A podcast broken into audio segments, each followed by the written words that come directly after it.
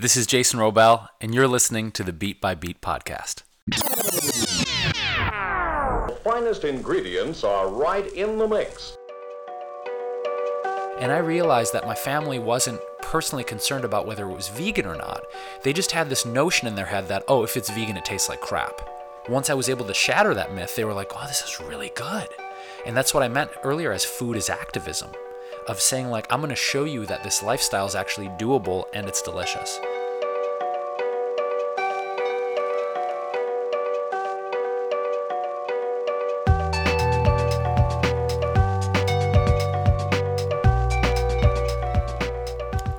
Hey, everybody, and welcome to a holiday edition of Vegan Mythbusters on the Beat by Beat podcast. If you're new to the show, our goal is to bust common myths in the vegan lifestyle with leading inspirational advocates in the community.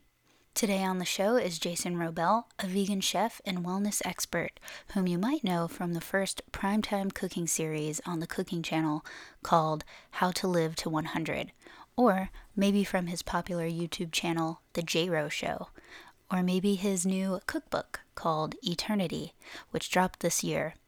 Or if you're in LA, you might have seen him perform his hilarious stand up act at a local comedy club.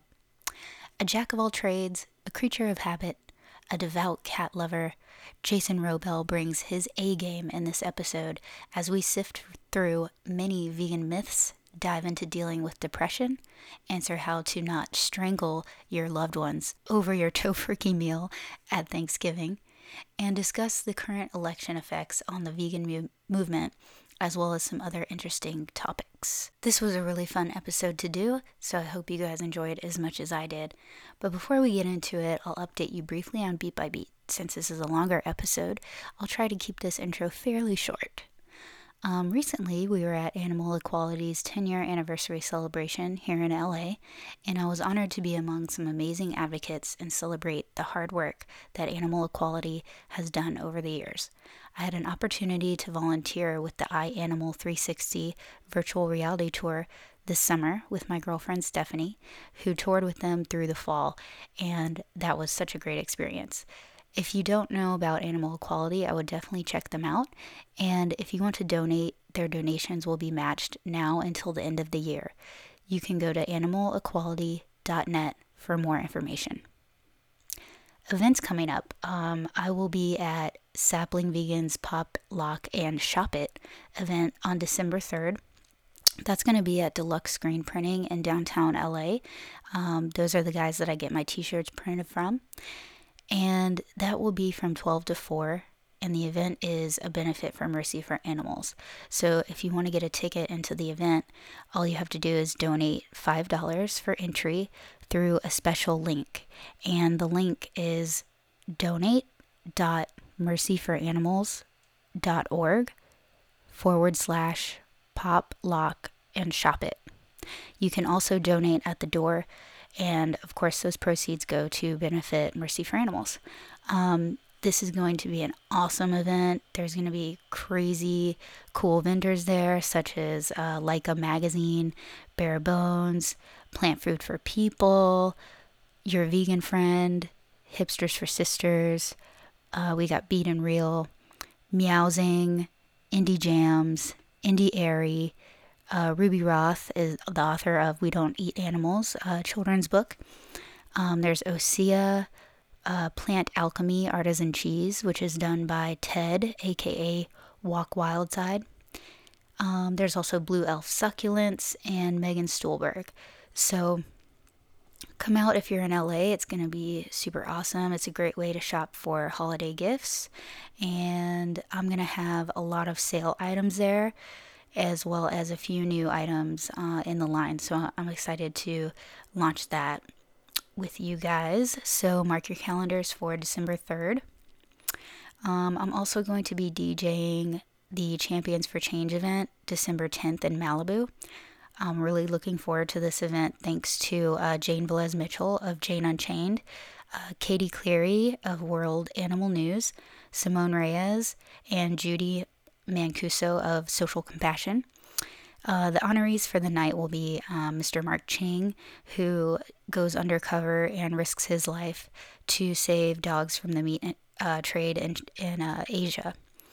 And Anita Krajnik, Krajnik, sorry, I don't know how to pronounce her last name, but um, she's the leader of the Toronto Pig Save, and she stood trial for giving water to pigs on a truck that was taking them to slaughter.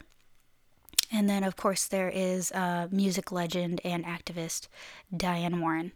So, if you want more information on that or how to get tickets, you can visit visit uh, socialcompassion.org. All right, and as far as events goes, that will be it for me for the rest of the year, unless something else pops up in the meantime. I did want to mention a podcast I was on recently. Um, it's called Touching the Trail, and it's by um, a guy named Jared Contreras. He is an 18 year old that lives in San Pedro, um, and he's vegan, and he started this uh, podcast, and he's he has a bunch of um, vegan athletes and uh, prominent figures in the community on his show, which is great. And I just want to say that um, I think what he's doing is amazing, and I wish I was that cool when I was his age. so, um, if you guys want to check out that podcast uh, that I did with him, you can just go to touchingthetrail.com. Um, and I want to thank his family for having me over for dinner as well. That was um, pretty awesome. His mom made us some um, chicken and waffles with uh, like a maple sriracha syrup. It was delicious. So, thanks again, Jared, uh, for having me on. And um, that's about it, guys. So why don't we get started and get it going with Jason Wrobel?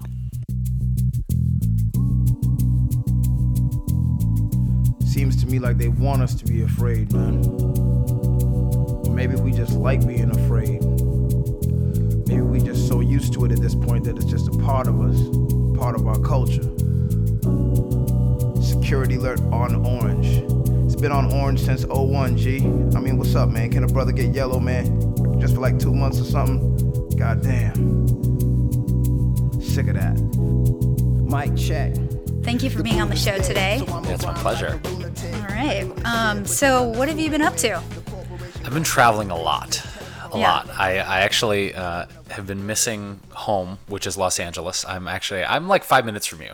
Yeah, I'm like you're in- practically in right down the K-Town, street. right? I'm in K Town. Okay, Yeah, yeah. so it didn't take long to get here. Awesome. Uh, but I've just I've been on the road uh, so much for the book. You know, uh, Yes. Eaternity came out in April, uh, my new vegan cookbook, and I've just been touring most of the year with that.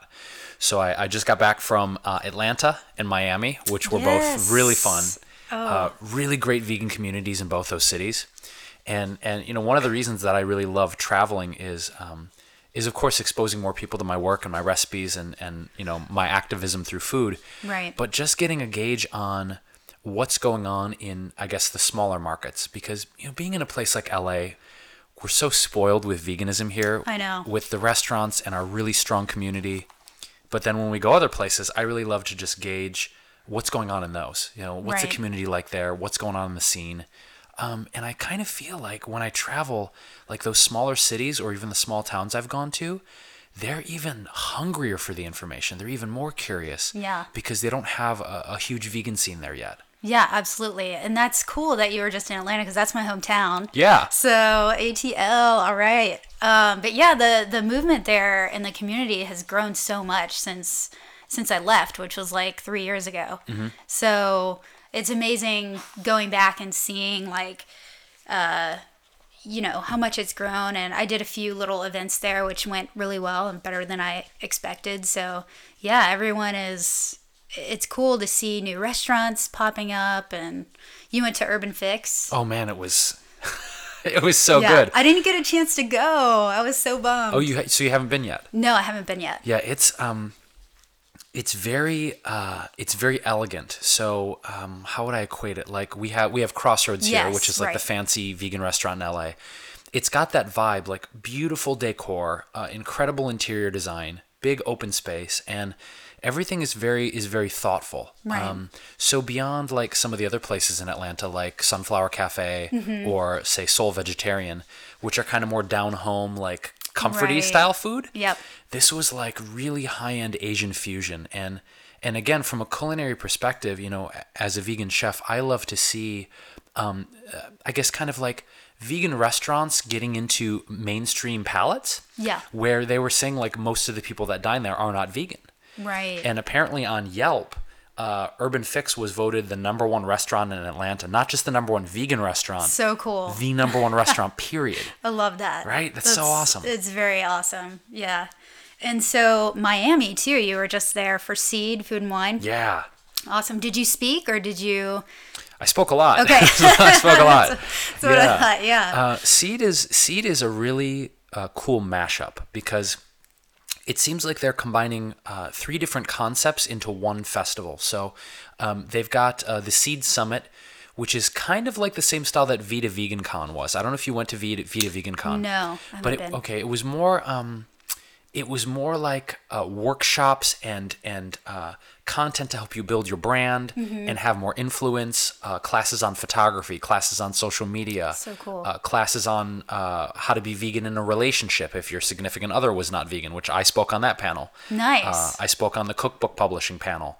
So it starts off with this really great format of uh, empowering plant based vegan creators and, and, and influencers and brand uh, people to take their business to the next level, which is cool. Yeah. And then the next day is sort of the um, more culinary day where they have all the fancy dinners and they have all the gourmet plated courses where you come and dine. And then they have the festival day, which is just like 200 vendor, vendors and I don't know, it must have been like 5,000 people. Yeah. Massive number of people. Yeah. So it's cool that they're just kind of doing this mashup where there's something for everybody. Exactly. Yeah, I went uh, last year to it and it was awesome. I wasn't able to go this year because I've traveled to Atlanta and it was a little too much to stay that long away from California. So Yeah. Um, but yeah, so you also did you were you a judge in the burger battle or were you just participating? No, I was no, I was just participating. But I, like, this is gonna sound like the worst complaint possible. Okay. but uh, so they had fourteen. They had fourteen different burgers in the competition. You think, oh, that's awesome! Like, I get to eat fourteen burgers. But since I am not vegan fat kid, right. eh? I'm not vegan fat kid.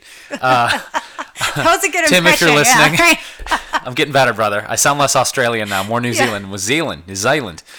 Um, I'm not vegan fat kid, so 14 burgers was painful. Oh, I, yeah. I literally got to burger number 12, and I had to take probably a 45 minute break. Oh my god! I was just like, oh. Because then is it like can you even taste the differences in things at that point? It's like they all probably kind of it's just kind of food at that point. yeah, I, I feel I feel like there is a point where your palate just gets overwhelmed. Yeah, And you're like, exactly. yeah, I'll taste the same. right. Uh, but it was fun. But but I'm telling you, like 14 burgers is not. That doesn't You gotta train for that. Yeah, right. Yeah, It's painful. Like everyone has to be vegan fat kid Everyone- as a judge, right? he needs to be a judge for everything. yeah. Um so do you know who ended up winning that competition? Yeah. Um. So there was there was the judges' vote, and then there was the popular vote. Much like the electoral college and the popular vote. We're not going to get into that right Oh my now. God, Not going to get that's that's not the type of the podcast this is. but but similar in the sense that like the judges had their vote and then the people voted. So Okay. uh, the judges' vote. Um, I'm sorry, no, not the judges. The people's vote was for Arlo's out of Austin, Texas Oh. and they their burgers are th- their style of burger is very much like um like a down home like what you would imagine like a Texas burger to be like Yeah. nothing fancy but just really amazing flavor and Okay. a- incredible texture and just like a standard amazing burger Nice. so they won the people's vote the judges voted for oh, I'm trying to remember the name uh something about like uh light love uh, if they're listening, I, I'm gonna get like you can remember our name. Um, I can't remember. It's, it's a local Miami place, and they Oh, did more of like a super clean, uh, more of like it wasn't a fully raw burger, but just like a really clean, healthy style burger. Nice. So they won the judges. Okay. Yeah. So they got some hometown love. Yeah, awesome. Yeah, I know that from California we had Sun Cafe Mm-hmm. out there. I'm not sure who else from California there was, but was the only California vendor. yeah, But it yeah. was cool because because some people had like uh, like really clean like raw burger. Other people had like uh, the one I voted for was it was a Thanksgiving burger. Oh And wow. So there was cranberry sauce and there was gravy and there was the burger patty and it was it was so unique. Uh, because it had the savoriness of the burger patty, but then Yeah. the sweetness of the sauce and the gravy, and it was like an entire Thanksgiving meal in one burger. And I that thought sounds that was very creative. that is really creative. That sounds pretty good. Um, well, cool. So, are you? What is next for you? What are you doing?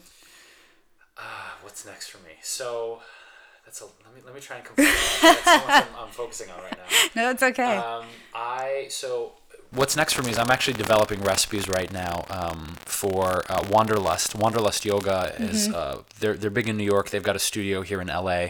Um, very very much focused on you know yoga and health and organic food. They're coming out with a cookbook next year uh, called Find Your True Fork. And their concept for this cookbook is basically to present a, a variety of different culinary styles. So they've got vegetarian, they've got vegan, they've got raw, they've got paleo, they've got I think macro. cool. Um, and they actually asked me to be the person representing vegan. So they did a great interview, uh, really just getting into the ethics of veganism, uh, why I chose to do this as a living, uh, what my philosophy is around food. So uh, it's going to be an interview. There's going to be five recipes. And then sometime next year at Wanderlust Yoga in LA, I'm going to do a um, like a curated five course dinner to promote the book. that sounds awesome. So I like it because I feel like I'm going to be speaking to an audience that may or may not be exclusively vegan or plant based. Right. But I'm going to be representing our voice and using food, like I said, as activism to say, like, this is ethically why I chose veganism. This is why I feel it's good for the planet. Uh, this is why I've chosen this lifestyle over all others Yeah. for 18 years and, and running. Absolutely. So that's a cool project. Um, what else is coming up? I have. Uh, uh, I'm going back to Detroit, which is where I'm from, in December for the holidays, uh, which is kind of personal and business. Yeah. I haven't been back for the holidays in many years. Okay. So it's going to be good to see mom, see my family. Um, and then I'm also doing a book signing for anybody, any fans in Detroit, uh, at Detroit Vegan Soul. It's a vegan soul food restaurant downtown. I'll be there on December 27th doing a book signing. Uh, and then that, that'll be the end of the tour, the book tour for 2016. Uh, but the big thing that I'm super focused on right now is I have a, a new online course that's launching on January 30th called My Healthy Hustle and it's all about really encouraging a balanced life for super busy people. So I'm going to have um, meal hacks and recipe plans and fitness tips and meditation, and basically all the things on how to live a super balanced life. Because the big thing I see, Jack, is is people will have like one aspect of life dialed in, but they might be ignoring the other aspects of their life that can actually make them feel really good and healthy. Me. yeah, you, what's what is what, raise my hand. Me. what is it for you? What is it for you? Oh, just exercise and Yeah. you know that sort of thing. Uh, so yeah, I mean, I've got my my uh, what I eat down, but I've, I'm lacking in um, that exercise proponent that is really important. So for sure. yeah, so I could use some tips on that. Yeah, yeah, and I'm gonna I'm just basically gonna show people like like how to hack their life in a way. Like you don't need to go hardcore and like six days a week to the gym, but like if you're starting off at home, this is the stuff you can do at home just to get yourself off the ground. Because I feel like that's it. I, I just want to give people that extra push, that extra motivation. You know, and I'm launching it in late January because um, I did some research. You know, everyone's all about the New Year's resolutions, Yes, right? Like, oh, hardcore. New Year's resolutions. But between the 21 and 30 day mark is when we see people trying to eat healthy, work out, meditate, take better care of themselves. Mm-hmm. Right around the 21 to 30 day mark is when they fall off the wagon. Yeah. So I want to reach up and go, no, no, no, I got you. Yeah, Like after hang they on, fall off the wagon, be like. I got you. Don't let go. Yeah. So I'm really excited about that. That sounds awesome. I'm I'm looking forward to that. Um, so you had touched on a couple things that I wanted to go over, but first I want to go back to let's talk about your background. So you said you're from Detroit. My dad's actually from there. Oh, I know that. Yeah. Really? Yeah, born from, and raised. From the city? Mm-hmm. Oh, that's rad. Yeah, yeah. So um, that's really cool. And um, I just wanted to kind of get into like how you became a raw foods uh, chef and instructor, and how you came into um, the vegan lifestyle, basically. Yeah, um, you know, for me, it was an interesting journey because uh, the first, say, three to four years of my life, I was by default vegan. Uh, it was not really an intention that my mom had with raising me. Uh, I was raised by a single mom, and um, you know, I have been lactose intolerant my entire life. I've never been able to handle dairy. So from the get go, it was this this thing of you know after he's done breastfeeding, like what do we feed him if we can't give him milk? So I was actually on soy formula and soy products as a really really young boy. Um, and my mom just wasn't feeding me any animal products. Like it was just she would make basically uh, baby food from scratch. Like she would blend it up and make like raw baby food. Cool. Um, and so what ended up happening was, you know, this was this was the 70s, late 70s, early 80s. Um, you know, the pediatrician at the time was really concerned that I was going to be malnourished and was kind of pushing her to like feed me animal products, and she got freaked out by that. Because at that time in the 70s and 80s there was not nearly the the vast resource of research and scientific studies we have now to show that Right. yes you can raise a child vegan and it's perfectly healthy if you pay attention to their nutrition. Those resources weren't available. So you know, she got freaked out and i got into school like preschool and i started seeing like what my friends were eating uh, and so i went from being vegan the first few years of my life to going to a standard american diet and then when I was 18 years old, my grandfather was diagnosed with cancer for the second time. And it was very clear that he wasn't going to make it. And um, psychologically, that did something very interesting for me because, you know, my grandpa was very much like the patriarch of the family, like the strong person. Like you went to grandpa for anything. Right. And to see him just get so weak and die like that, um, it started to help me kind of turn the lens inward to look at my own life. And I remember thinking, like, I don't want to end up that way Yeah. you know and and looking at his lifestyle choices which were not healthy lifestyle choices and then looking at how i was living i mean i had no consciousness about what i was eating how i was living uh, i wasn't healthy at all Yeah. so over the course of um, uh, being 18 years old to right before I turned 21, I just started researching like a like a crazy person. You know, the internet had just come out. This was 1995 Yeah.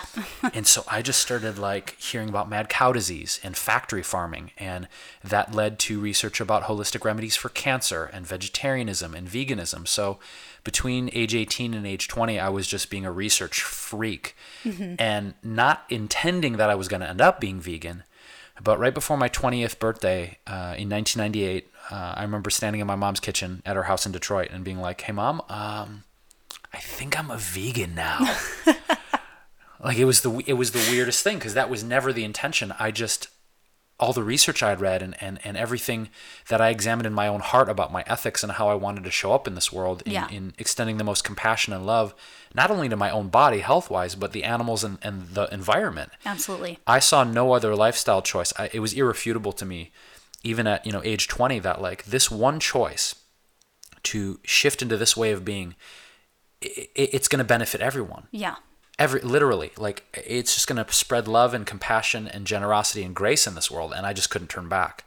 So my mom's reaction was actually very cool. She looked at me she said okay that's cool that's cool. I just want to make sure you do it right you do it healthy and then three months later she was vegan so she's been vegan for 18 years now too Wow. Yeah. That's incredible. yeah I love that. so the original inspiration was health, you Yeah. know, not wanting to um, write the same history that say my grand grandfather did or other members in my family who were diagnosed with certain diseases. But very very quickly, you know, the ethics and the compassion came in, and so um, like I said, once once I had kind of that three pronged motivation, Mm-hmm. Uh, there there was no way I was going to turn away from that choice. It was just so obvious for me. Uh, yeah, definitely. And to have your mom be there as a support system, well, each other, that you're going through this thing at the same time, that's awesome. It was a blessing. You Yeah. Know, and, and I know so many people that, you know, they struggle with uh, perhaps their family not being supportive of their lifestyle choice Right. of, of being vegan or eating plant based. And, and I know my situation was very unusual. Like my mom going Oh, yeah. vegan like three months after I did. That doesn't happen very often. But um, the thing that I say to people who are, are you know, perhaps, um, I don't know, disillusioned or sad that their family isn't supportive, you know, it took a lot of years uh, just living by example and, and making food and just just you know me doing me. But Mm-hmm. you know, my aunt is vegan now. My two cousins are vegan. My uncle is heading in that direction because he's pre-diabetic. So Wow. just know that you know when you shine your light and you live according to your own ethics and your own highest good, that you really don't know what seeds you're planting. Right. And so, um, rather than me being like, say, pushy toward them, being like, "Don't you know what you're doing?" yeah. just letting the food do the talking and letting my lifestyle do the talking. Yeah. It took a few years, but they came around. That's great.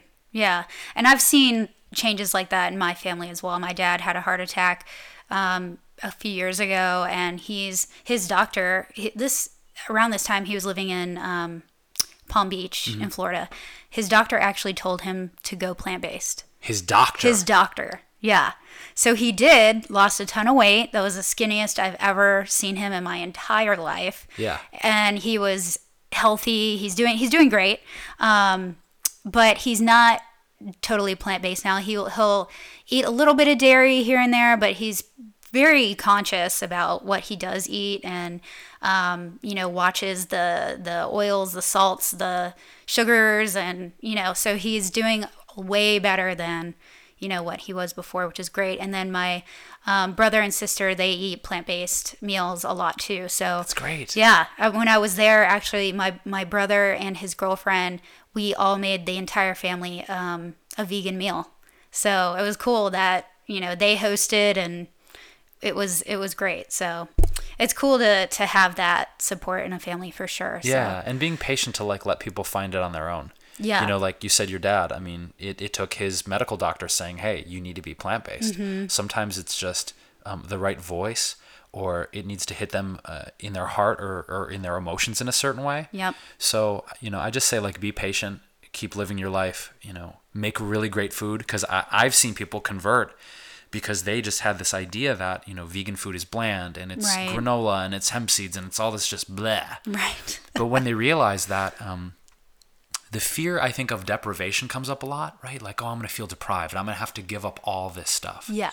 But if i think they can see that it actually expands you more and and you actually get exposed to all these crazy foods you never even knew existed. I know. Like i eat way better i mean obviously health wise but but i eat a more variety of food now Sure. than i did when i was eating a standard american diet. Yeah absolutely. So i think it's the opposite of deprivation. I I could not agree more. Yeah, I mean, I I was definitely eating just the same types of foods when I was before I was vegan and not really branching out to you know the ideas of of different vegetables. And I I mean I learned about so many different vegetables and fruits and things out there once I became vegan and I was like, "Oh my gosh, I've never even heard of this, you know, type of produce out there," which was, you know, but now there's there is there's so much variety and so many things you can do and flavors and Yeah. your palate changes and you know, you start to crave these foods that are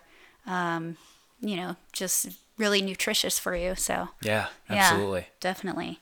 Um, so, how did you end up becoming a raw foods chef? Yeah, so so I I went down the path of uh, junk food veganism, We've all been there. We've all been there. uh, j- just eating, oh man, eating a lot of fried foods, eating a lot of processed food, eating a lot of just uh, stuff out of packages all the time. Yep. And um, uh, in 2005, early 2005, I I, uh, I remember I had a moment. The, the the turning point for me was I I was actually on tour with uh, Gary Yourofsky, the animal rights activist. Yeah.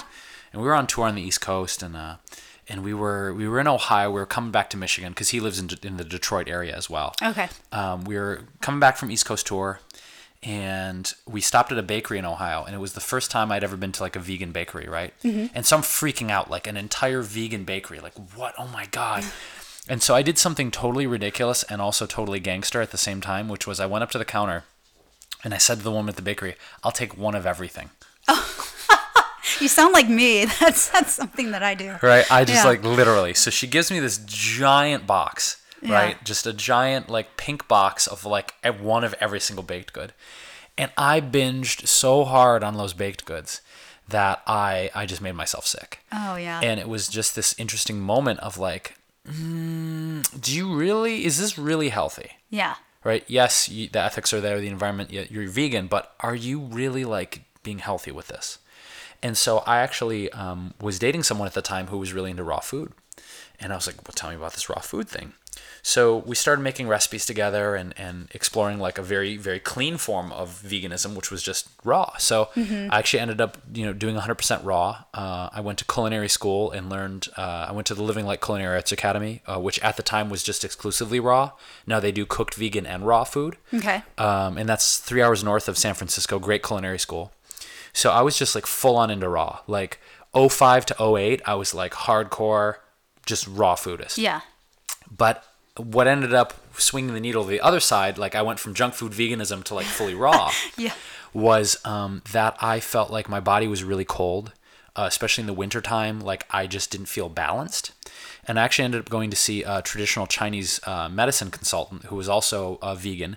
And he said, Yeah, you can, you can do raw, but he said during the wintertime, if you're not eating seasonally, you're not eating warm, grounding foods, your body can very much get out of balance. Oh, wow. So I actually had a lot of damp, dampness in my spleen, dampness, dampness in my kidneys, and I could just feel that my body was off. Mm-hmm. So then I started incorporating, you know, things like cooked root vegetables, soups, quinoa, uh, just really clean, healthy cooked foods back in. And so now I feel like I'm in a really good state of balance where um, I'm not as dogmatic. Like when I got into raw, I found myself being very dogmatic. Yeah. Right? Like I would see cooked food and I'd be like, but it's dead. There's no nutrients in it anymore.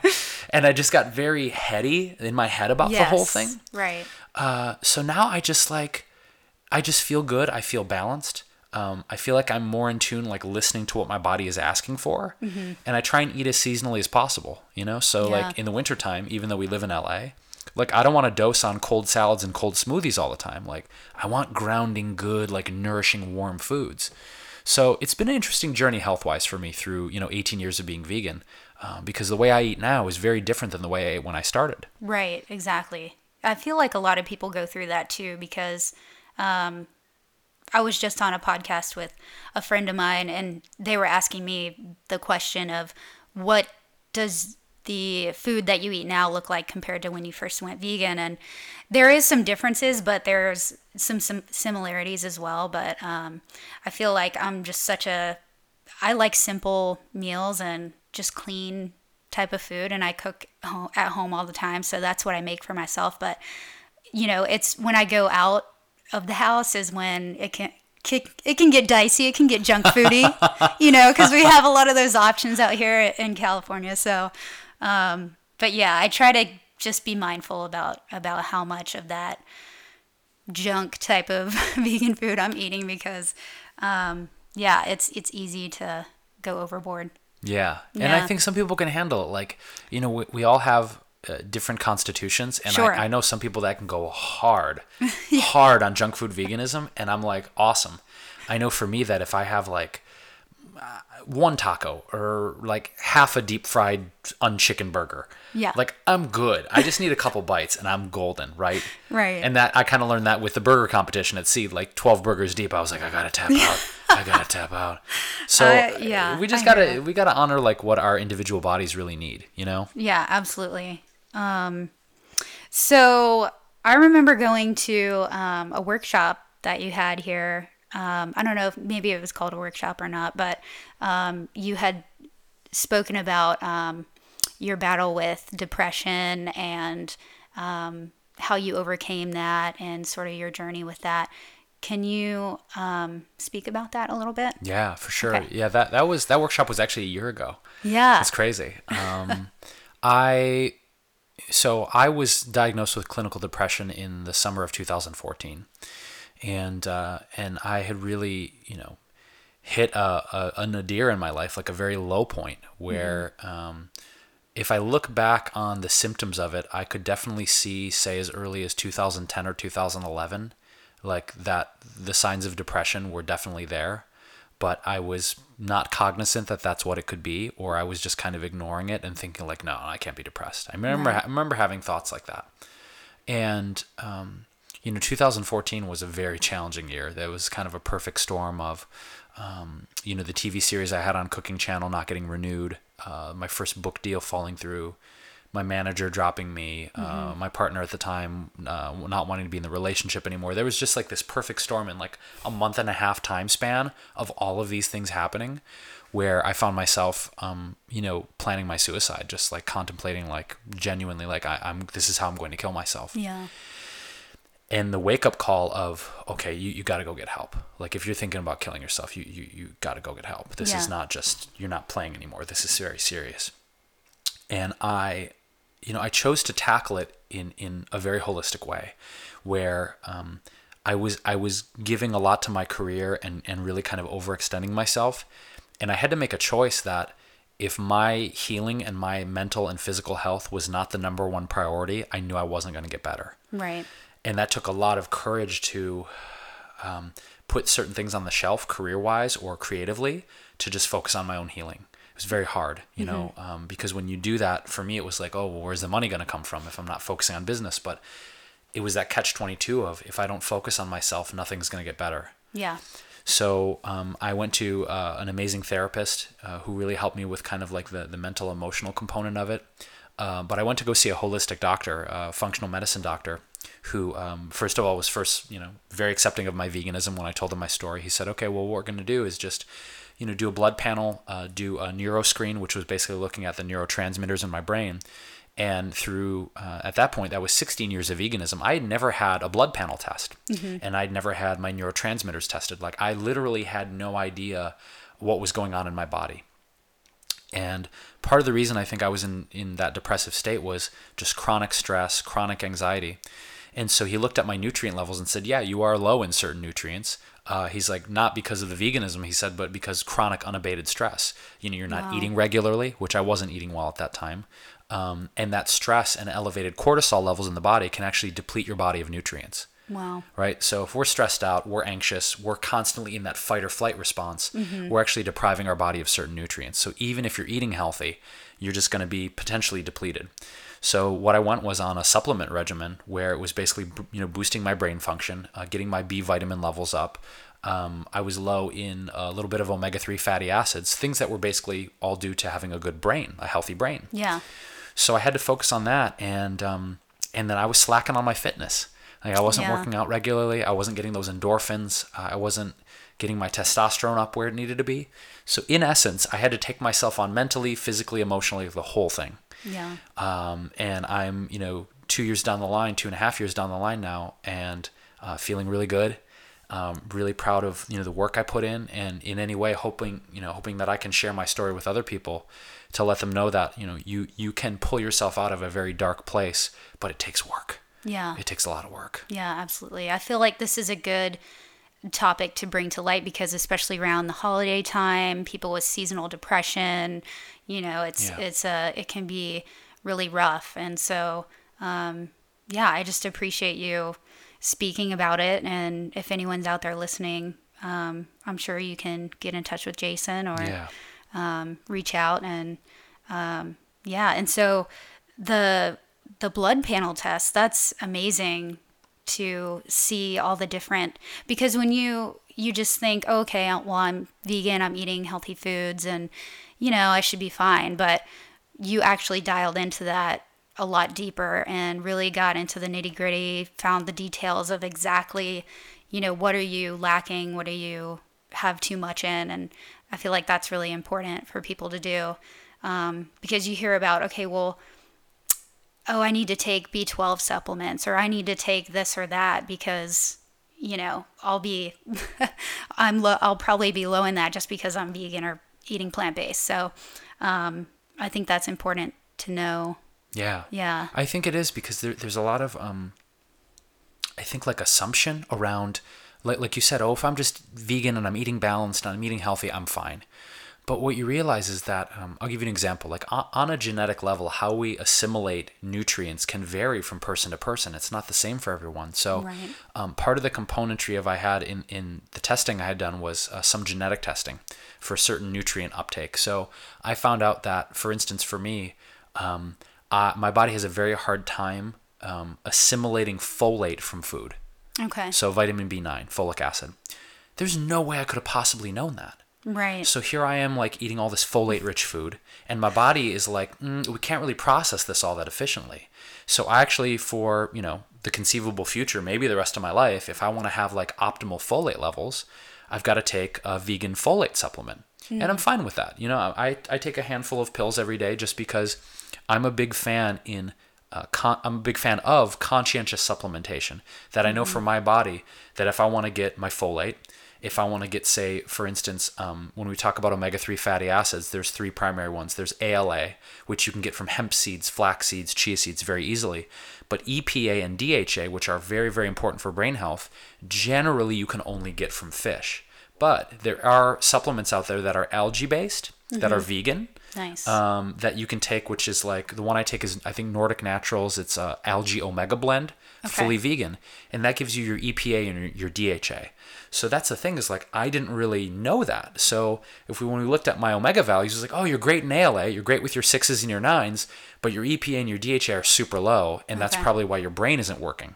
So I remember my doctor telling me, he's like, well, no wonder you're depressed. Your brain isn't getting nourished the way it needs to. Wow. And there's only really one way to find that out is if you go and get your blood tested. Yeah. So even for the longtime vegans, the newbie vegans, um, anybody really, I think it's just an eye-opening experience. Right. That if we really want to be optimally healthy, I think we just have to get that snapshot of you know what's going on in our bodies. Right. And even if you're not eating plant based, probably the best thing not to do would be to just uh, treat with um, medication or pills that you're going to get from your doctor. You want to try to probably have a blood panel done and see what you're deficient in in these areas. And then, you know, even if you're not plant based, take a look at that and see what you need to do. And uh, maybe you could look into, you know, what what plant based foods you could start eating, incorporating more into your diet. Absolutely.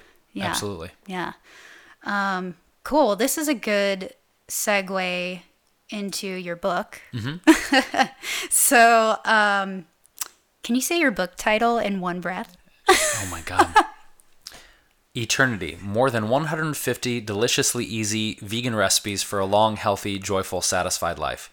Yes. I was I got nervous for a second. I was like, that is a long title. I, I put you on the spot God. there. Yeah. No, it's good. Um, what's cool about your book is that it's not just a regular cookbook that you open it up. It has you know pictures of the food and then you recipes that you follow. It's actually has a lot of really cool information and facts and science and research and you have it sort of broken down into these different categories about um, how to eat better for dot dot dot you could put um, eat better for sex for sleep um, for weight loss for mood energy um, for your skin for brain power so it's really cool that um, your book is different in that way to focus on those types of things because i feel like um, when we're just making these foods uh, we don't realize the different benefits that they could have. So when you break it down like that, you're really focusing on, okay, well, you know, um, today I really feel like I don't have a lot of energy. What can I eat? Or, you know, that type of thing. So um, I thought it was really cool. So, how did you know about all this stuff? Like, did you have a doctor that was helping you write it or? I'm just I'm just a research geek. Yeah. Like like for me, um, as much as I love the the art of food preparation and recipe creation, you know, I wanted to give people the why. Like not just the what or the how. Like, okay, cool. This is the recipe, this is how you make it, but why are you choosing to eat these foods? Like Right. physically what can they do for you? Mentally, what can they do for you? So, you know, my desire was to just um, be a, a absolute research freak, and I have so many research studies cited throughout the book of you know clinical evidence of if you eat these certain foods, this is likely a positive benefit based on these studies, based on these control groups. So, it's really a hybrid book of a cookbook meets lifestyle guide meets research document. Yeah. You know, and just showing people that you know there's there's actual evidence for eating certain foods in combination with each other that can have a specific physical benefit. So I wanted it to be like my vision for it was I wanted to write a choose your own adventure that people could just enjoy the recipes and not care. Like, cool, I just want to make a fruit pizza or I just want to make, you know, kohlrabi sweet potato fritters. and I'm, I'm cool. Like, I don't need right. it. But if people really wanted to understand more about plant based nutrition and what the foods will do for you, I wanted to give people like, you know, sexy food porn uh, and nutrition 101. Right. Like, here it is plant based nutrition 101. I got you. So that's why the book is so long. Like it's almost 400 pages. It's it's a, a you know it's a thick, it's a heavy book. It's a Right. coffee table book. uh, but I did that very specifically because I feel like um, I saw a lot of like good nutrition books out there that were kind of boring and and rote and like challenging to get through. And then I saw amazing cookbooks that didn't give a lot of health information, and I just wanted to mash the two up and see what happened. Yeah. So I, I think I think uh, mission accomplished. I'm very Mission proud of it. yes, yeah, I'm very yes. proud of it. Thank you. thank you. Thank you very clap, much. yes. Thank you. Yeah, and then I also what's in there too is uh, there's this one page that has like a bad, better, and best little uh, chart, Yeah. if you will. And um, so, for example, like a bad would be bacon, a better is is tempeh, and then a best is like coconut bacon or eggplant bacon or Yep. however you can make really good tasting plant based bacon. Yeah. So I thought that was really cool. And then also the book combines your sense of humor, which is hilarious. Thank you. Thank you. Yes. Um, I wanted to ask you about, uh, like, you know, when people say, "Oh, you have to eat for your blood type." You want to you want to ask me about Yeah, I that specifically? wanna- yeah. Okay. So uh, this has been this has been debunked like uh, a few years back articles were coming out that um, there was actually no verified clinical research to actually back up Peter uh, D'Adamo's research for the blood type diet. Like this was all kind of um, uh, uh, tangential information he was sharing. Right. And I remember reading that there was actually no verified clinical research to back up his hypothesis. So, first of all, that's number one. Number two, I have met so many vegans, decades long vegans, who are type O. And type O, according to the blood type diet, says that you have to eat meat to be healthy, that genetically you have to eat meat to be healthy. So, I could name two very, very, uh, well, he's not vegan anymore, so I won't use him, him as an example. I'll use someone else who's who's a better choice. I was gonna go there, and I was like, no, I can't use him. He's vegetarian, but but I could still use him. He's vegetarian. Okay. Uh, uh, David Wolfe has been, I mean, he was vegan for decades. He's vegetarian now, but 25 years plus without meat or eggs, dairy, those kind of things. Uh, Dr. Gabriel Cousens is an amazing plant-based medical doctor. Uh, he runs the Tree for Life uh, uh, uh, Center in Patagonia, Arizona. He was one of the first doctors to show that you could clinically reverse diabetes with a plant-based diet. Okay. So if people look up Dr. Gabriel Cousens, unbelievable research, unbelievable. Nice. Great books, uh, incredibly detailed, very thorough. He's type O, uh, and he's been vegan and raw vegan for decades and decades and decades. So to me, the fact that there was no verified clinical research to back up the blood type diet that has been like peer reviewed, uh, topping that with meeting plenty of longtime vegans who are type O, um, I don't think it's something that has a lot of weight to it. And Yeah. I've never subscribed to it. Exactly. Cool. Good. there you have it. The facts are out there. Yeah, they are. Just do your research. It's honestly, it's like it's it's so easy to, um, like see a New York Times best-selling book, right? And you're like, oh, the Zone diet or the Paleo diet or the Blood Mm-hmm. Type diet or this. It's like, I have this. Okay, I have this thing, right? It's like I'm just gonna go off for a second. Yeah, go for it, Okay. go. It's like it's this ridiculous thing of like these fad diets where it's almost this mentality of uh, they're trying to outdo each other by how far back in time they go. It's this weird thing of like, oh, right. well, uh, what did Jesus eat? Well, we got the Bible diet. Well, that's not back far enough. So, uh, what did the cavemen eat? Oh, we got the paleo diet. So, I've decided I'm actually going to come out with something called the Big Bang diet. and you're guaranteed to lose weight because you eat absolutely nothing. Particles in the air. And air. light and Yeah, sunlight, right? Rock dust and sunlight. You're going to lose weight real quick. really quick. I love it. That's awesome. Um, so do you have a favorite uh, dish from your cookbook? Oh God, this is so hard. That's like asking me to pick my favorite album of all time. I know, it's right? like right up there. It's like, good God. Um, I, uh, hmm, I'll give you three that come to top of mind right now. Okay. Uh, just because I was having a conversation, someone asked me in Atlanta, "Are your recipes hard?" I was like, "There's 154. Two of them are going to be challenging, like really like push you if you're not used to it." So, um, I really love. I have a, a gluten-free uh, sweet crepes recipe. Okay. Where I make a, a it's a strawberry tomato coulis, and a lot of people don't think that strawberries and tomatoes would go together, but That's it's interesting. dynamite. Okay. So um, make these crepes, fill them with a lemon cashew cream, uh, and then put the strawberry tomato sauce over the top. That's a bomb recipe. That's delicious. Okay. Um, I also love. I have a, uh shepherd's pie. Uh, that's made with purple potatoes. So instead of like a crust on top, we, I actually bake a crust of purple potato, mashed purple potatoes on top. Nice. Love that recipe. And then I also really, um, you know, I know everyone's got a, a, a mac and cheese recipe, but I really love mine. Uh, it's a gluten free butternut squash mac and cheese with uh, fried sage leaves and crispy pecans.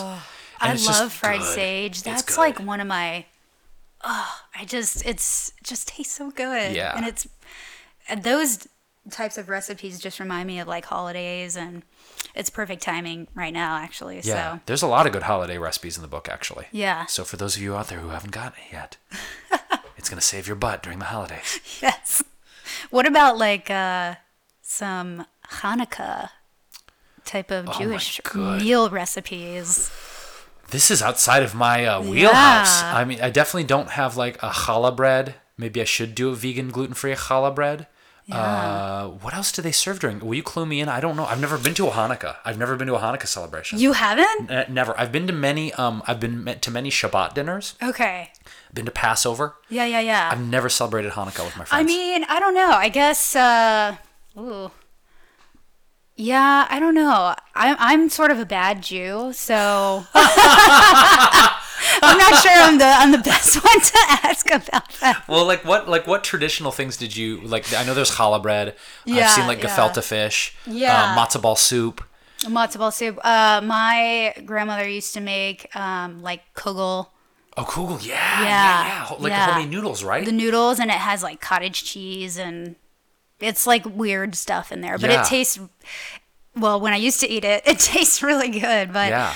I know you can veganize, uh, you know, anything. I think you know what this might be like a good challenge for the holidays, Jackie. Yeah, like yeah. like a Jewish veganizing holiday thing for Hanukkah. Yeah. That could be awesome. You should do a little like blog post or something. I should.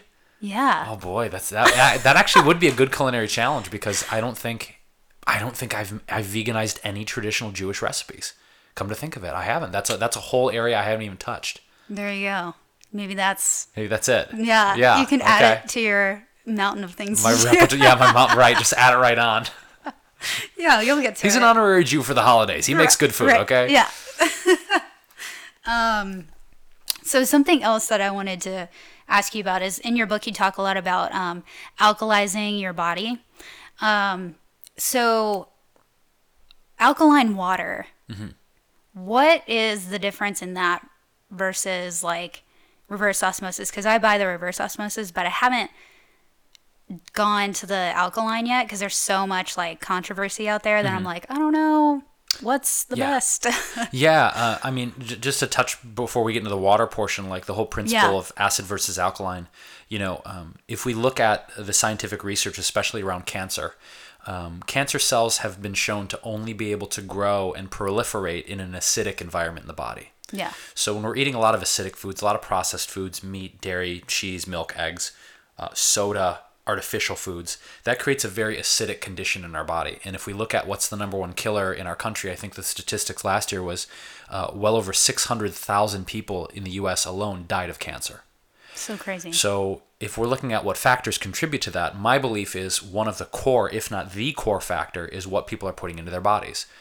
Yes, their thoughts. People can have toxic thoughts and negativity. We've also seen that can be a breeding ground for potential disease. But from a perspective of food, if we're eating closer to an alkaline part of the of the pH scale, uh, right around 7.2, the research I've seen says is optimal.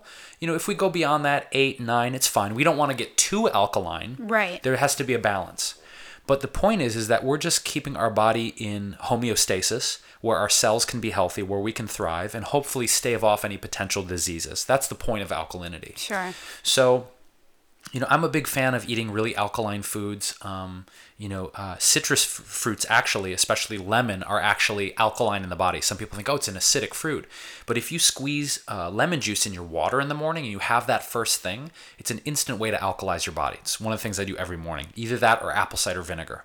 Nice. Uh, but in terms of alkaline water, my understanding of the process of alkaline water is that they're actually filtering it and processing it through certain mineral filters Yeah. that add the alkalinity to the water. Right. Um, I do know people that have actually had great success healing from disease with alkaline water as a part of their regimen. But some people think that all you have to do is just drink alkaline water and you can keep eating kind of like crappy.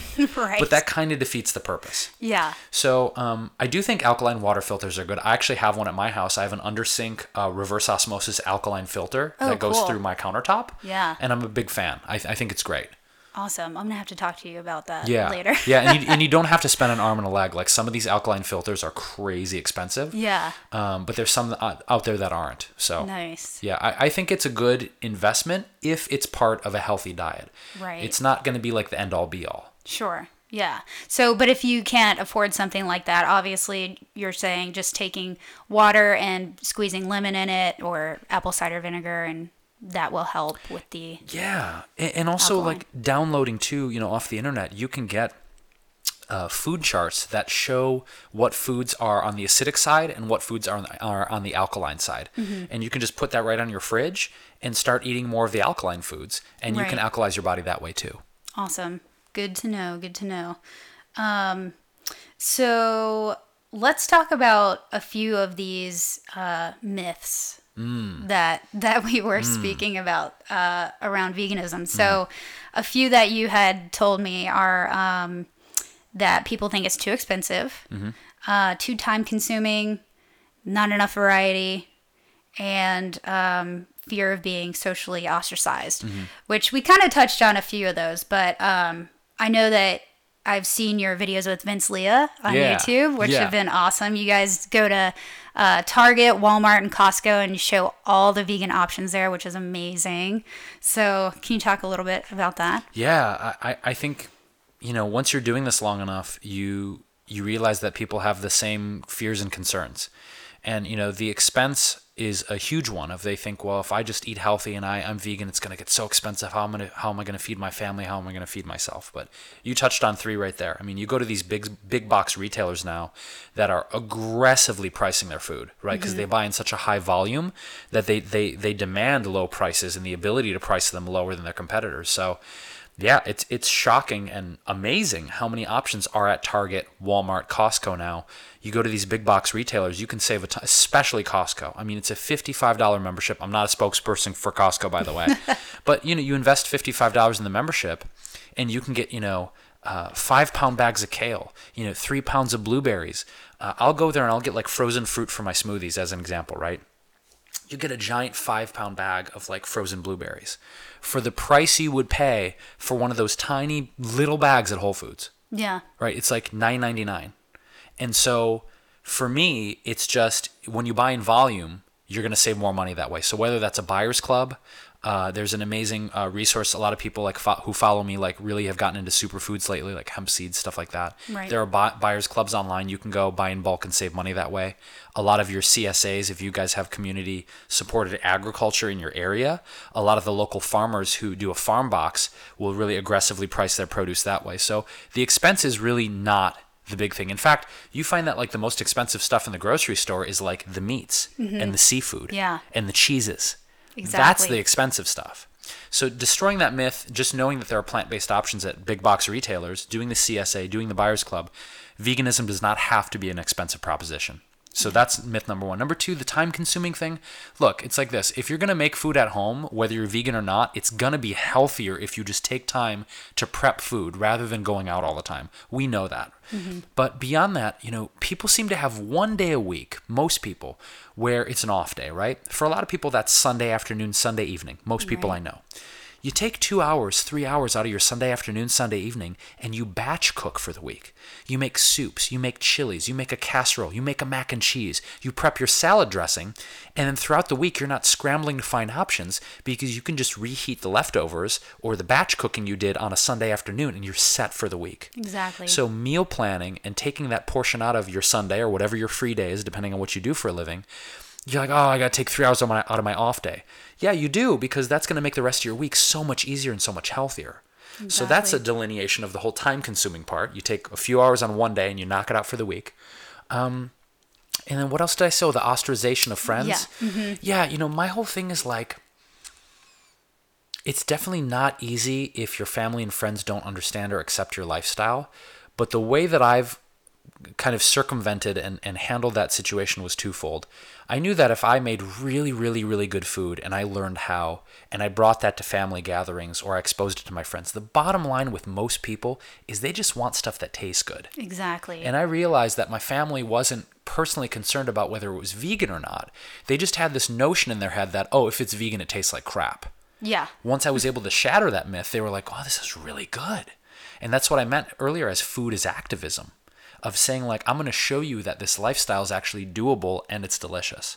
So making sure that you really get good recipes and you dial that in, your family is just going to want really good tasting food.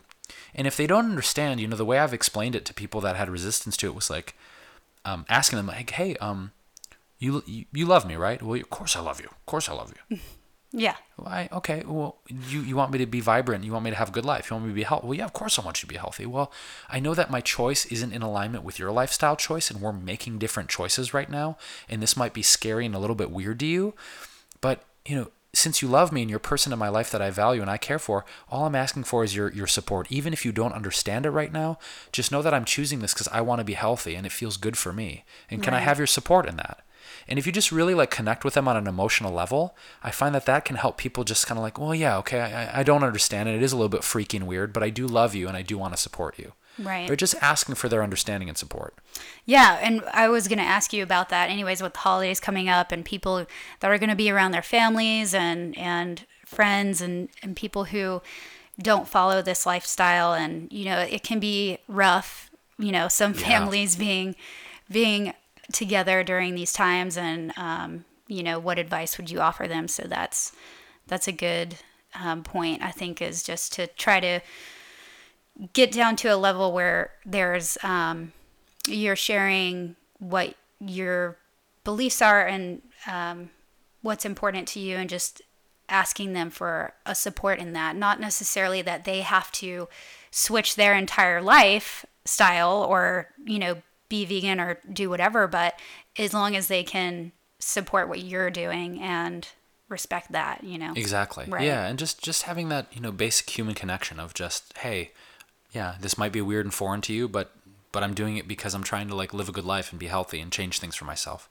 So, um, but also, yeah, you gotta let the food do the talking. Yeah, I and I agree. That's one of the things that um, when I used to work in, in an office environment, um, I would bring my lunch every day to work, Yeah. and people would just come around the corner and be like, "Oh my God, what are you eating? That looks so good!" Because when I make food, I like I prepare like a meal. I don't just slap something together and like you know really like I love to cook, so you know, when I bring when I used to bring things in and I would bring extra just so people could taste it and um, people were just loving it and they were asking for recipes and asking me what is that type of food and where do I get that? And you know so eventually it ended up uh, developing into a vegan potluck one day. Wow.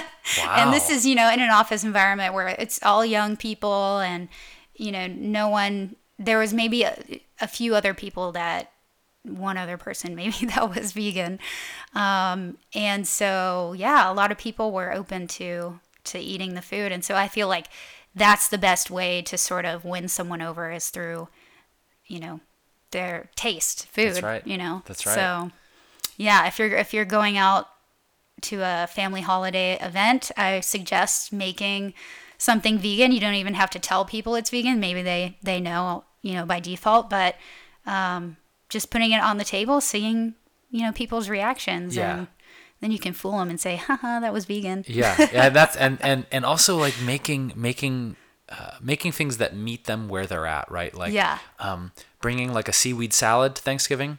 Probably not a Right, good yeah. start. Not, not, not Yeah, a good start. right, not don't good please start. don't. You know, uh, massaged kale with pomegranates. Mm, also, probably not what I would lead with. Right, right. You know, getting into you know, like I said, the the mac and cheese or the sweet potato pie or the pumpkin pie or the shepherd's pie or Yep. um, really good like parsnip mashed potatoes, like stuff that visually they're gonna look at and go, "Ooh, that looks really good." Right, yeah. Or even cupcakes or different kinds of sweets. Mm-hmm. Um, those are also a good idea. Yeah, things that look familiar, Yes. right? Because then right. they're not gonna be too alienated. If you bring seaweed salad and kale, right, right, tough sell. right. Tough sell. tough, tough one.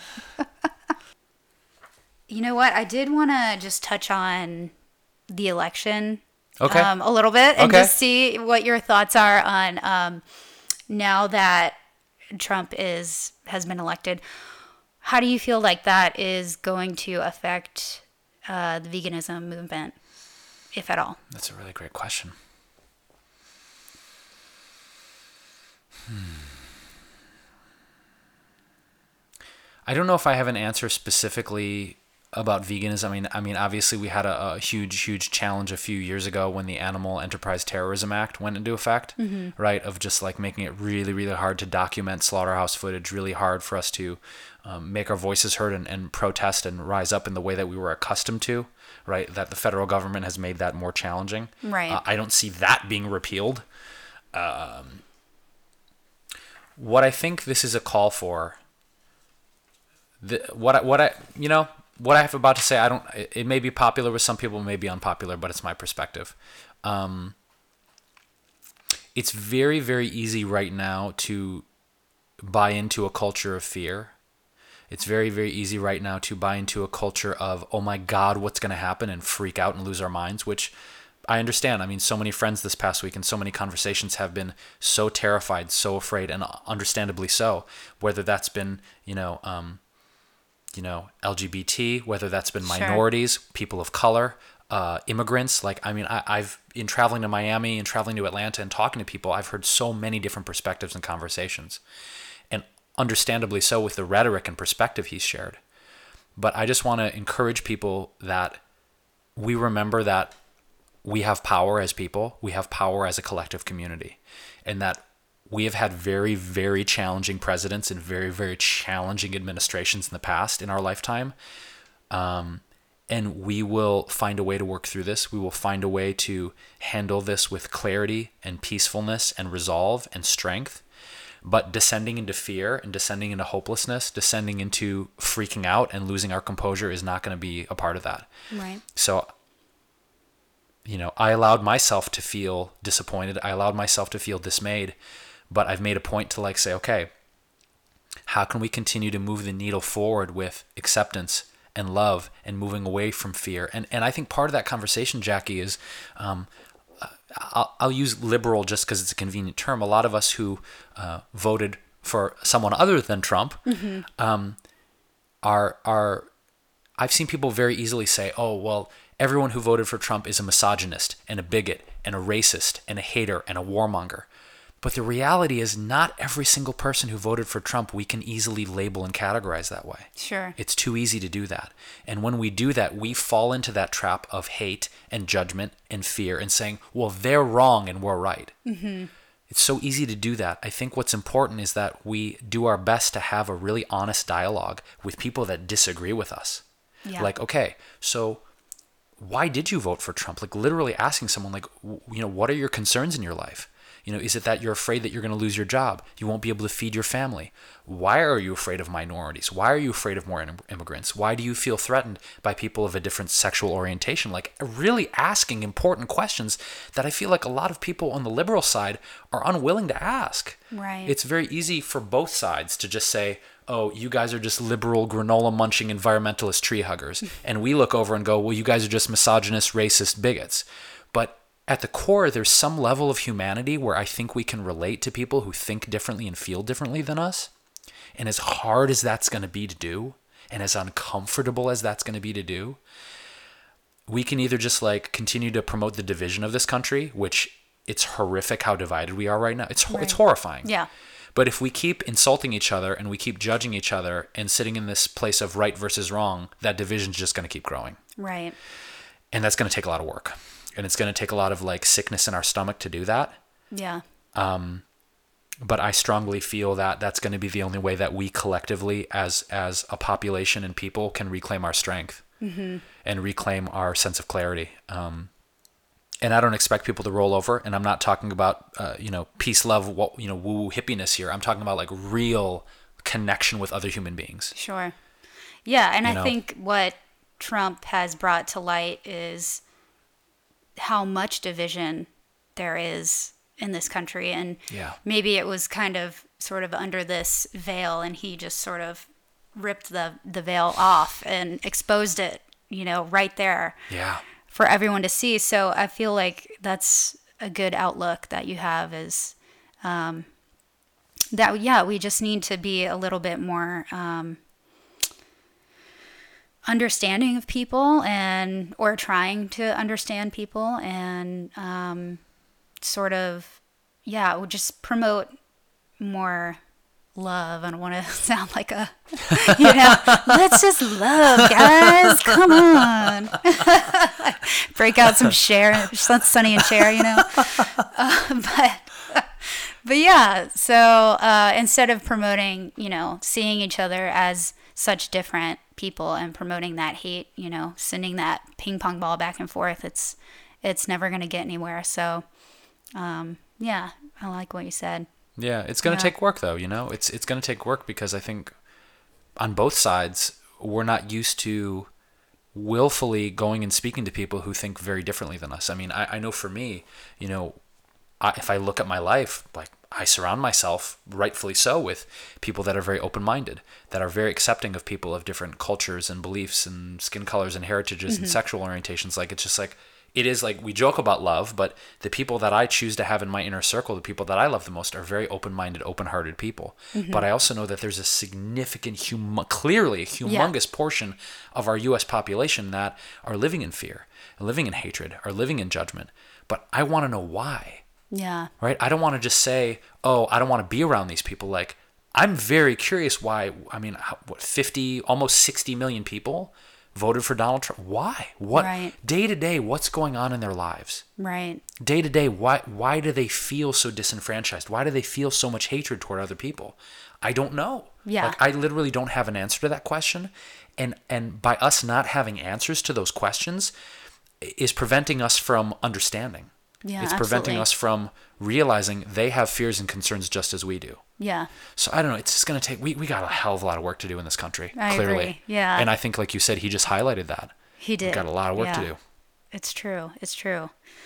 Um, yeah, I mean, I've heard that people say on the Trump side, uh, this was on KCRW, Mm-hmm. that people that called in and said they voted for him, that it was more of a, um, they were more latching onto the what he said about going in and changing the system of how things were being done and In the government. yeah. So, I don't know. But to me, I, I don't know. It's all it's all kind of corrupt anyways. Yeah. But yeah, uh, it is. yeah, yeah. It's uh it's a tough situation that we're in, but yeah, I agree. We're just going to have to work as as a community Yeah. and as people um of citizens of the United States, you know? So uh try to overcome. And yeah, Stephanie and I just watched uh that documentary 13th. Oh, Have haven't you seen it seen yet. it? It's about the 13th Amendment and um, pr- pretty much the enslavement of African American people and um, just how they have been treated for all of history, basically, and what the things that they've gone through, and um, just bringing to light a lot of uh, aspects that maybe people don't really think about on a daily. So it was really shocking and sad, but it was a really good documentary. Yeah, and I think it's important, like you're saying, to understand uh, our history. Yeah. and and um you know I, I think one of the downfalls of humanity in general is that we keep trying the same things expecting different results right. you know and i think einstein said that quote of you know the definition of insanity is trying the same thing over and over again and expecting a different result right. and you know, I, I think with the kind of division we're experiencing right now, um, with the fact that you know we're we're still at war and we still have you know troops deployed all over this planet, like there's still massive killing and massive war on this planet. Like as hu- as human beings, I don't even mean just the U.S. right now. I just mean humanity collectively. We keep trying to solve the perceived problems we have as a human race with the same methodology over and over and over and over. Yeah. Clearly, it's not working. Yeah. So th- I don't think this is just a US thing. I think people need to wake the F up across this world and Yeah, be like, guys, absolutely. we've been warring and enslaving and dividing and hating for pretty much the entire time we've been here on this planet. Yeah. Do you think maybe we should try something different? Yeah. exactly. Maybe just try something different. Yeah, I agree. You know, and that's all I that's all I want is just get whether it's the food or it's just you know more of the awareness side which i'm talking a lot more about on social media now of just like paying attention to your mind your mental state your emotional state right? It's like food is one part of it but it's way beyond food. Like all the stuff we're talking about is is now we're getting into like we're getting into just consciousness and the awakening of humanity and getting past violence and getting past warring and getting past this um, scarcity mentality. Because what it is essentially is this. It's like I feel threatened by this other group of people because I'm afraid they're going to take my land, they're going to take my people, they're going to take my resources, they're going to bring a different way of life and corrupt my society. It's so deeply rooted in fear and scarcity that it has infected the consciousness of our world. Yeah. It's infected the all, all of humanity. And we have to learn how to move beyond that or we're just going to keep killing each other. We're going to keep hating each other. Yeah. Um, I think meditation would probably be a good solution Good to start. that. Yeah. Sit down, be quiet, and meditate. Right. And have a green juice, for God's sake. Yes, and a green juice. Um, yeah, but meditation is something that you do pretty regularly. Is that right? Yeah, Yeah. It's, it's been a big part of my life, uh, not just in the healing of you know my clinical depression, but um, in my stress management. You know, daily Mm-hmm. anxiety and stress management because we clearly have a lot to be stressful about in the world right now. We clearly have a lot to be anxious about if we choose that. But uh, I think in the midst of the calamity, in the midst of the chaos, in the midst of the anxiety, it is so important more than ever to carve out, you know, 30 minutes out of your day. Sit still and close your eyes. It doesn't have to be in some sacred, you know, surrounded by Indian deities and lighting incense and all that, you know, but literally just sitting down, being still and quiet for 30 minutes Yeah. and just allowing whatever comes up to come up for you emotionally or mentally. Um, you know, it, it literally changes changes us on a cellular level. It literally changes our brainwave state. Yeah. And I feel like if people would just take more time to nourish themselves in that way, I mean, even that'll if, if every human being on this planet took 30 days a day to meditate, we'd have a we'd have a totally different world. Yeah, absolutely. Totally different world. Oh yeah, I've definitely noticed um, because I started out using um, Headspace, the Headspace app. It's like t- you take ten minutes, and it's a guided meditation, and um, it takes you all the way up through. Is it ten days or so? I can't remember, but um, it's a good way to start out. Like if you're just getting into meditation, and I noticed that by the end of it, well, going in, my mind was very like all over the place, racing with a bunch of thoughts, and it was really hard to calm it down. But by the end of it, I was going into it and already being calm, and I had fewer of those thoughts, and it wasn't as um, much anxiety. So um, I think it definitely works, and it's a powerful tool. Um, I haven't worked my way up yet to like a a 30 minute or 40 minute one just yet, but um, I've heard incredible stories about like people who do it on a consistent basis and then they have sort of these like outer body experiences before where they can kind of like see themselves or certain um, visions that maybe come up. So it's interesting. Have you ever had that happen? I haven't had an out of body experience, but what I have had is um so I I don't I don't subscribe to the words being important like God, universe, spirit. Sure. Uh, you people use the words interchangeably. I'm not hung up on the words.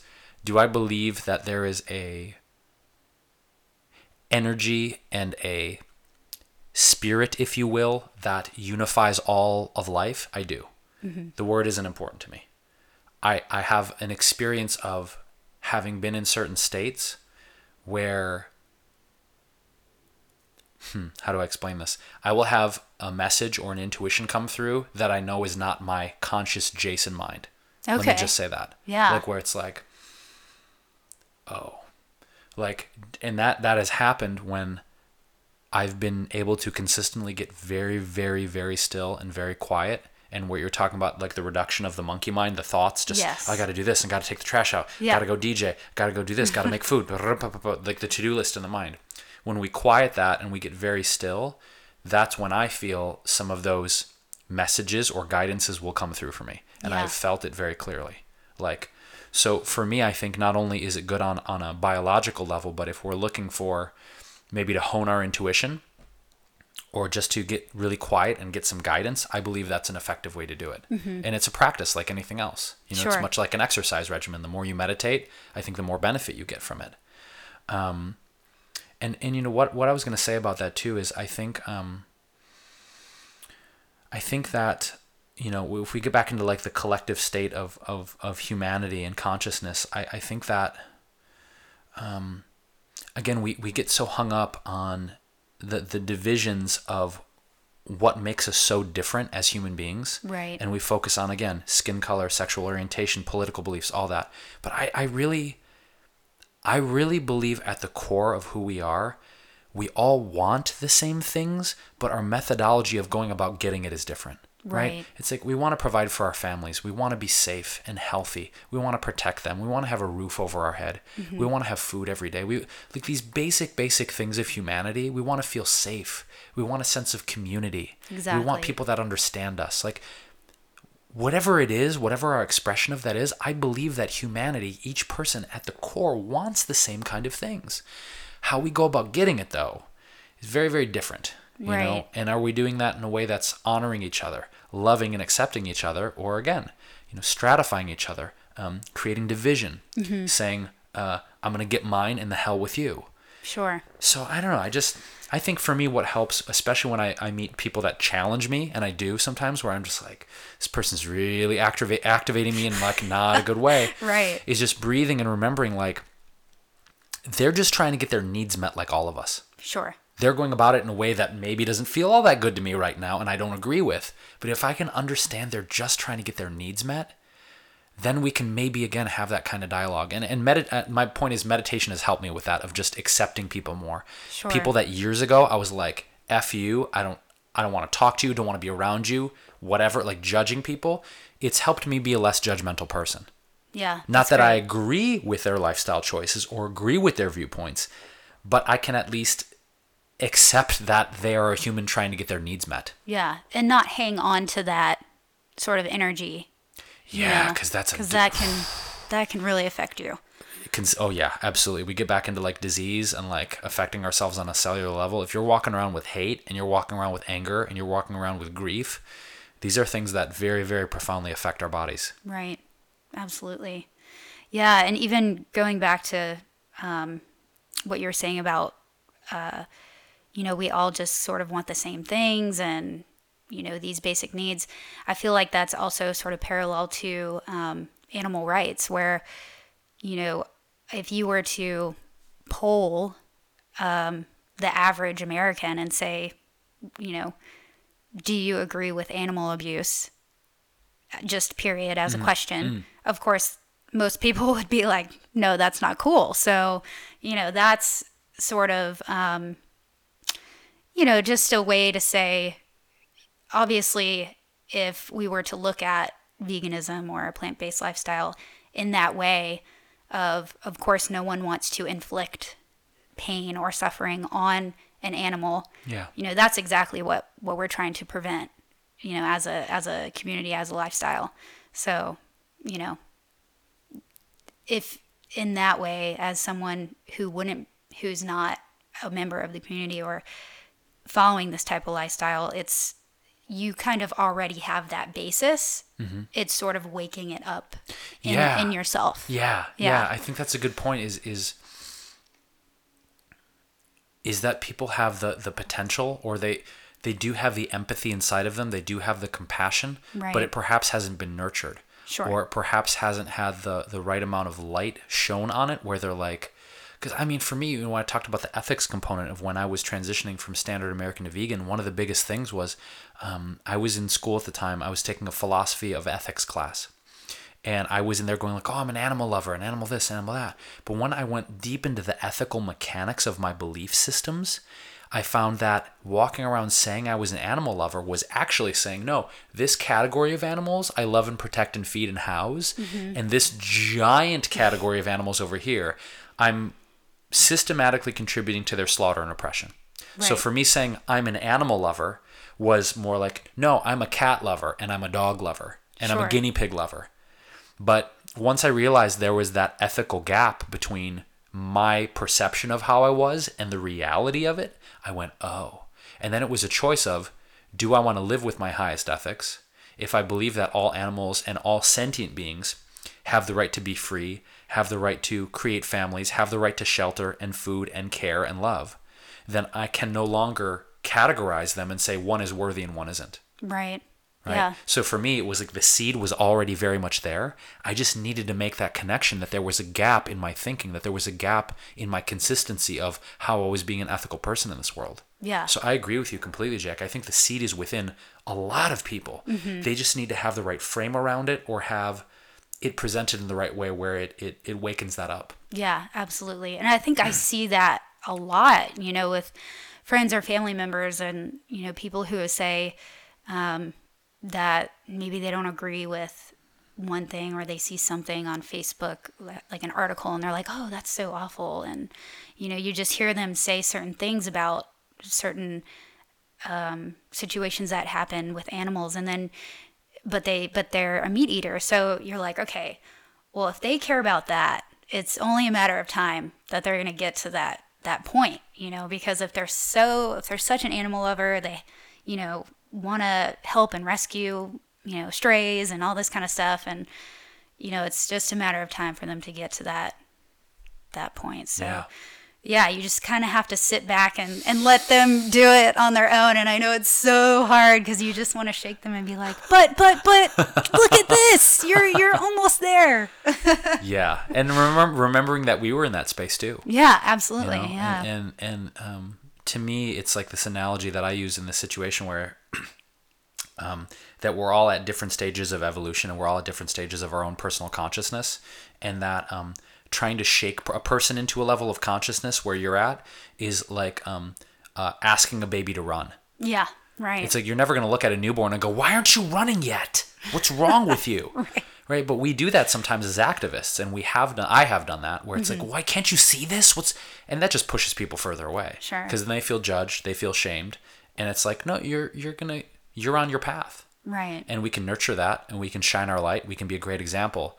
But um, trying to push them to run when they're not ready, when they're just like getting to crawling, Mm-hmm. it's just it's counterproductive. Yeah. And I feel like people are they're either ready to absorb that information that you're going to have or they're just totally it's going to go over their head and in one ear out the other. They're not going to listen. So someone has to be in the right uh, sort of period in their life where they're going to actually open up and be receiving of the messages that you're trying to to give to them. So, Yeah. yeah. Timing's uh, a big thing. Timing, timing. timing, is an elusive thing. You're right? Just like Yeah. relationships. It's veganism, relationships. I was just ready. I was ready for it. Speaking of relationships, you Yeah. are in a new one. I am correct? I am. Yeah. Uh, today, today actually, it's three months as of today. awesome, Yeah. awesome. So brand new. Good stuff. Love the new relationships. They're always fun. Yeah, and she and she's amazing. She's a, she's a vegan chef. Uh, her name is Nicole. You guys can check out. She's got a great YouTube channel. Uh, it's called I Vegan You, like I love you. I vegan you. That's cute. Uh, she's got great recipes. Um, she came from a traditional culinary background, like Le Cordon Bleu, and traditionally trained. And uh, and we met. Actually, she was catering a dinner party back in March, and and uh, and just had a great connection. And it, it took a while. It took till August, but um, but we kept in touch. And I would see her at different dinner parties and stuff, and was trying her food. And I'm like, God, this girl's really talented. She's really crazy and fun like me. Nice. Uh, so um, so yeah, it's brand new and it's just it's magic. You know, it's magic because Yeah. it's really special having someone to um, create and push each other creatively. Uh, it's great to have someone who has kind of the same zany, wacky, insane sense of humor that I do. Uh, and it's just um, it's beautiful. So I'm I'm just so grateful to have her in my life. Happy to hear that. Yeah. Um, yeah, I feel the same about Stephanie too, and it's great just to have uh, someone that shares your lifestyle. It's a lot easier to Yes. to go about life when, when your partner, um, you know, agrees on lots of uh, same issues and moral values and things like that. So, Yeah. yeah, yeah. What advice would you have for someone out there that that maybe doesn't have a, a vegan partner? Someone who's looking or someone who's in a partnership and their partner's not vegan. Maybe both. Hmm. I think uh, for someone who is is vegan and looking for a partner, um, don't don't let veganism be the only criteria. Mm-hmm. Because I think, and I'm saying this from my own personal experience and friends of mine, that like you find someone and you're attracted, and there's that like primal like chemical attraction. You're like, oh yeah, and they're vegan too. Awesome, that's enough. But you get under the hood and you realize maybe there's some other aspects of the alchemy of the way you guys relate to each other that doesn't really work long term. Whether that's um, different religious beliefs or that's um, somebody wants kids and the other person doesn't political views, whatever that is. Some people are just like, ah, they're vegan, that'll do. I'm here to say, just be patient and like, yes, uh, veganism is great to share that for sure, and that can be the basis. But really asking the right questions and taking the time to really get to know the other person is very important, even if they're vegan. Because there's so many other aspects to a human being and their personality beyond just their ethical beliefs that you need to make sure are compatible and that you feel good about. That's going to work. So that would be number one. Number two, I think, um, you know, getting out into the community more. I know a lot of vegans that, um, you know, they're really active on Facebook, they're active on Instagram, YouTube, but they're not actually going out into the community and meeting people. Right. And like, you can online date, nothing wrong with online dating. But most online dating sites, because I've tried them, it's kind of like a needle in a haystack. Right. You're like looking for a vegan partner, and it's like, well, we've got Veggie Date, but Veggie Date is a little bit weird. I don't really like that site too much. I'm not gonna get into that, but you know, your Hinge and your Tinder and your OK Cupid, like it's really hard to filter down and find someone. Yeah. So I think the old-fashioned way of like going out, going to a restaurant, whatever juice bar, uh, uh, going to vegan festivals, like Yeah. physically going out there and meeting people, I think is a great way to do it Yeah. like old i know it's old school everybody but like physically going out and going out and meeting people is is awesome i recommend that Putting down your phone and having a social interaction. with a human like pressing the flesh just Right. like hugging someone for god's sake um, and for people that are in a partnership where their partner is not vegan you know I, I think it goes back to a lot of the advice we had with family is um, you know you shine your light you live how you want to live um, you let the food do the talking. You be an example of uh, ethics and you being an example of compassion but you also have to have boundaries. You know I, i've talked to people like in miami we had a whole panel on how to veganize your significant other and we talked for an hour on that. And the importance of having a boundary of if you're with a partner who ultimately um, is not fully accepting of your lifestyle, if you're with a partner who's making it challenging for you to be vegan, especially if there's kids involved, ultimately, if this person is not in full acceptance and support, you may want to examine whether you really feel like this partnership is serving you. Sure. It's not an easy question to ask, mm-hmm. but there's a lot of people I know that are in situations that they're afraid to leave because it's the abandonment fear. It's the fear of how am I going to find someone else, the fear of breaking up my family. I'm not advising you to do this. I'm saying in your heart, you need to ask yourself, like, even if this person again has a different belief system with, the, with than I do, do they accept this? Do they respect it? Sure. Are they going to allow me to influence my children, feed them plant based? A lot of couples that I know where say um, the woman is vegan and the man's not, which is usually the most Yeah. Mm-hmm. common scenario, is they'll make an agreement, right? It's like, okay, baby, when you're out of the house, go eat what you want. But when you're under this roof with our kids, you know, I respectfully ask that we make this a vegan household Sure. right? Yeah. You're out there, you do what you will. So I think it's just about having open, loving communication with your partner, setting proper, healthy boundaries, and um, you know, negotiating. I mean, negotiation is an important part of any relationship, Absolutely, right? yeah. I don't like the word compromise, but negotiating. Like, how can we both feel good about this? If the goal of being in partnership is that we uplift each other, we help each other have the best life possible, then ultimately deciding what's going to make both parties feel good. Yeah, absolutely. Good answers. Um, okay, one thing that we didn't touch on just yet Mm-hmm. is your comedic career. Oh boy, Yeah, that's new. so yeah, that's brand new, and um, I got to see you perform, which was awesome and hilarious. We loved it. So um, talk about that. Yeah, the stand up thing. Uh, so I'm doing stand up comedy uh, here in Los Angeles. Uh, any LA people, uh, you can check out my Facebook, Instagram. I always post about the shows. I've got a, a, a show coming up uh, at the comedy store where I'm doing the main stage. Nice. Um, which is a big step for me. And it's one thing that I'd always wanted to do for years. And I was afraid of doing it because it is scary as hell. Uh, and I just I set a te- an intention at the beginning of this year that I was going to do more things that scared me, like scared the hell out of me, right? Yeah. and I knew stand up was on that list. It was like, okay, you've been talking about this for years. You just you got to do it. You just got to do it. Like Right. there's no more running from this. So I took a stand up comedy class with this amazing teacher, uh, Jerry Katzman, and um, that was like a four month class. And I've been performing since I graduated. So this is my fifth gig coming up, and I'm just doing it because it's like it's a way for me to express myself outside of food and just talk about topics other than you know food and healing and nutrition and just talk about you know cats and dating and just weird tangential things in my mind that I don't really have the outlet to share anywhere else. Yeah. So it's been fun. Uh, it's been very challenging. Uh, writing comedy is very challenging. Yeah. And you know, for all the jokes that like you saw at the show, I mean, there were you know, God, for for maybe like fifty jokes I would write, I could maybe pull out one or two. Oh So wow. it, it's it's yeah. a high volume of like writing, revising, writing, editing over and over. So Yeah. when you guys see your favorite stand-ups, I think there's this misnomer that like, wow, they're just getting up and doing it. No, they're not just getting up and doing it. They work their ass off to write and write and write and hone and refine. And for a lot of these comedians, like the jokes are never really done. Right, Like they're yeah. always tweaking, always revising. So um, it's been a very rewarding experience, but a very maddening experience. Yeah. Like I feel like I am going to lose my mind very often. Oh no. You know what I mean? Like, when is this joke done? I don't know. but then you perform it and you see what people respond to. you Right, know? And then you keep revising and Yeah, it's, It's sort just- of it's a like never-ending process. trial and error type of thing. or like music. Like I feel Yeah. like it's the same. Like you write a song, you go out and perform it, you can change it, you can tweak it, and and I don't know. I feel like the music and comedy are very similar art forms. Yeah, definitely.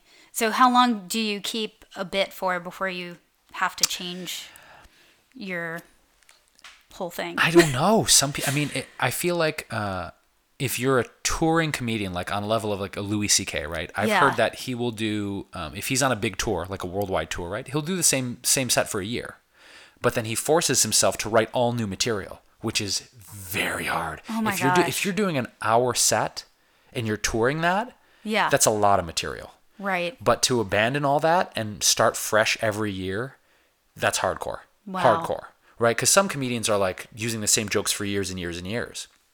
So I think that's a great policy he has as an example of constantly pushing himself, constantly challenging himself to, to write new stuff.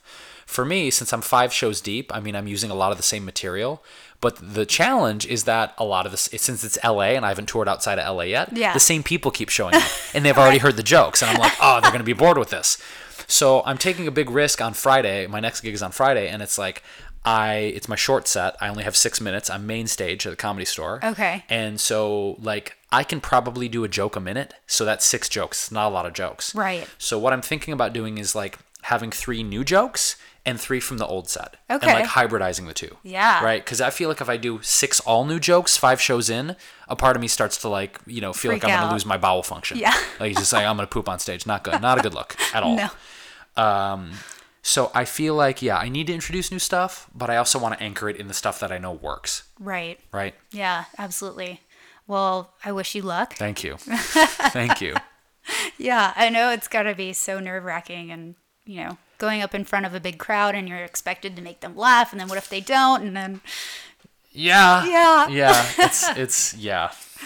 And Yeah. I, I do I feel like you know people are like oh you must be so comfortable because you've done like all these YouTube channels and you you know you tour and you do these food demos like it's a very different thing. yeah, absolutely. It's a very different thing. Yeah, because you're not when you're doing that, you're not. There's not so much pressure to make someone laugh every minute Yeah.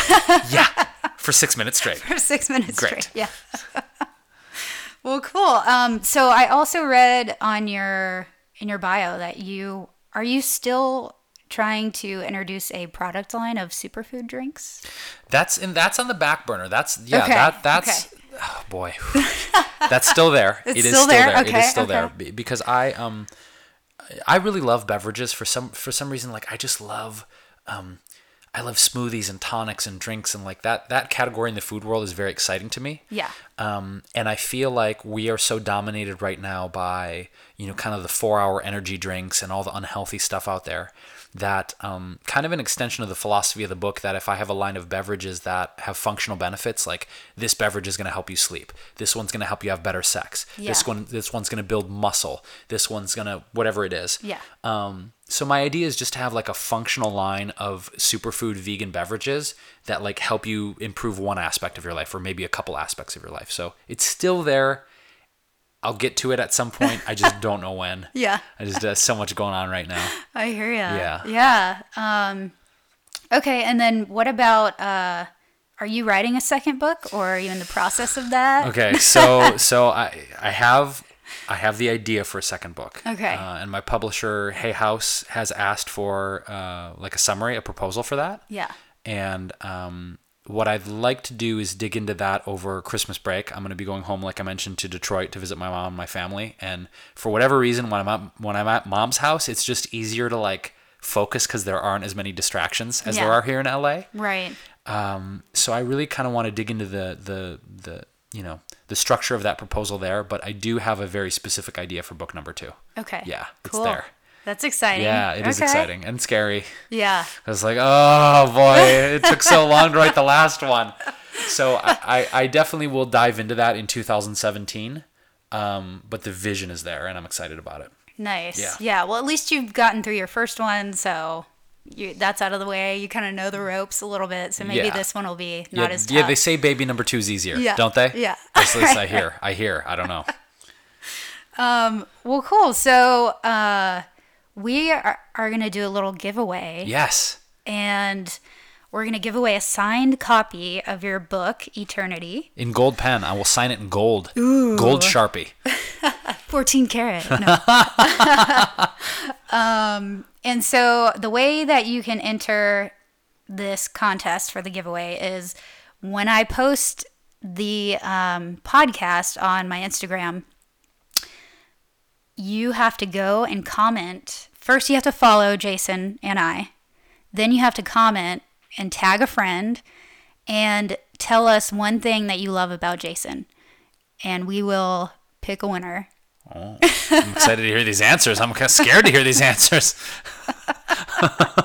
me too. Me too. Make them good. Make them good. Um, so okay, where can people find you on where well, what's the best place if they want to know like the next comedy show or where you're going to be? Yeah, uh, I direct people right now primarily to uh, you know Facebook and Instagram. Uh, my Facebook page, I, I'm doing pretty close to daily Facebook live videos, just updating people on you know the latest and greatest of what's going on. Um, having a lot of the same discussions we had today, just about mindset and ethics and diet. Um, so people can check me out. That's just Jason Wrobel official. That's my uh, my business page on Facebook. Um, Instagram is just at Jason Wrobel. I'm also on Twitter, Pinterest. That's both at Jason Wrobel. I'm on Snapchat. Um, uh, YouTube, which I am going to be starting up new videos. That's Jason Wrobel TV. Uh, and then people can find me on my website too, which is just jasonwrobel.com. Just Google Jason Wrobel, W R O B as in baby E L, and I'll come up on your Google search. Nice. And I will include all of those links in my show notes as well, so easy access. That's all I am. I'm easy. Just ask my girlfriend Nicole. Very easy. Very easy to live with. Don't think I wasn't I wasn't referring to that. Dirty minds. Dirty, Easy dirty. guy to live with. Well, cool. Um, thank you so much for being on the show. This was a lot of fun. We got deep. We got did. real deep. I'm glad we did. You asked great questions, Jackie. Thank you. Yeah, it was Thank a pleasure. You. Awesome. Well, um, I hope to have you back sometime in the future. For sure. All right. Thanks. Take care.